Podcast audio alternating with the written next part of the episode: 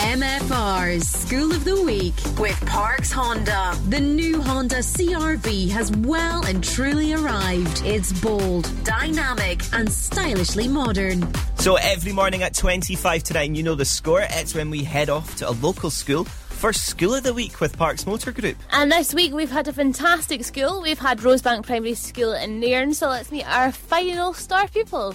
Hello, my name is Angus. I'm 11. My teacher is Miss Easton, and I'm in primary 7. 11 year old Angus this morning. Now, when we caught up with Angus, we asked who is the coolest person in the world to him? David Attenborough, because he spreads awareness about pollution and global warming, and I really like his voice. I watched Planet Earth 2 and Blue Planet 2 and all the old ones on Netflix. Um, I like the bit in Blue Planet 2 where they go really deeper, deeper than anyone else has gone before, and seeing all the creatures that are luminescent.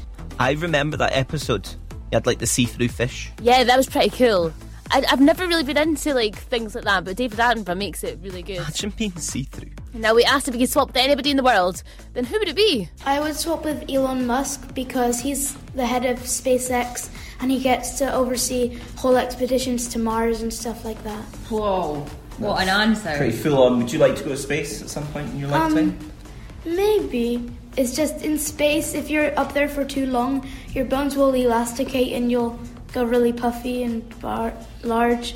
So it'd be quite nice to go there, but not for very long. oh no, you come back with curvature of the spine. Oh goodness me, we don't need that. Uh, Now, we got him to pick a TV show or film, and he's going to describe it to us. I believe this was a TV show. Yes.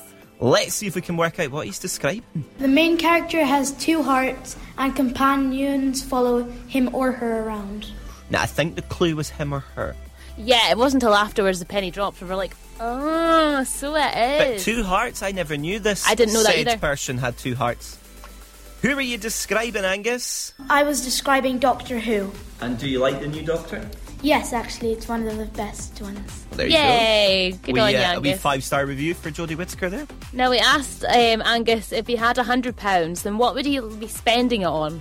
I would spend it on badminton equipment for the school and also try to start up the badminton team again because I've been going to lessons for four years and when I did start going to, I didn't realize there was a team and now it's stopped and I just want them to bring it back. Oh, nightmare.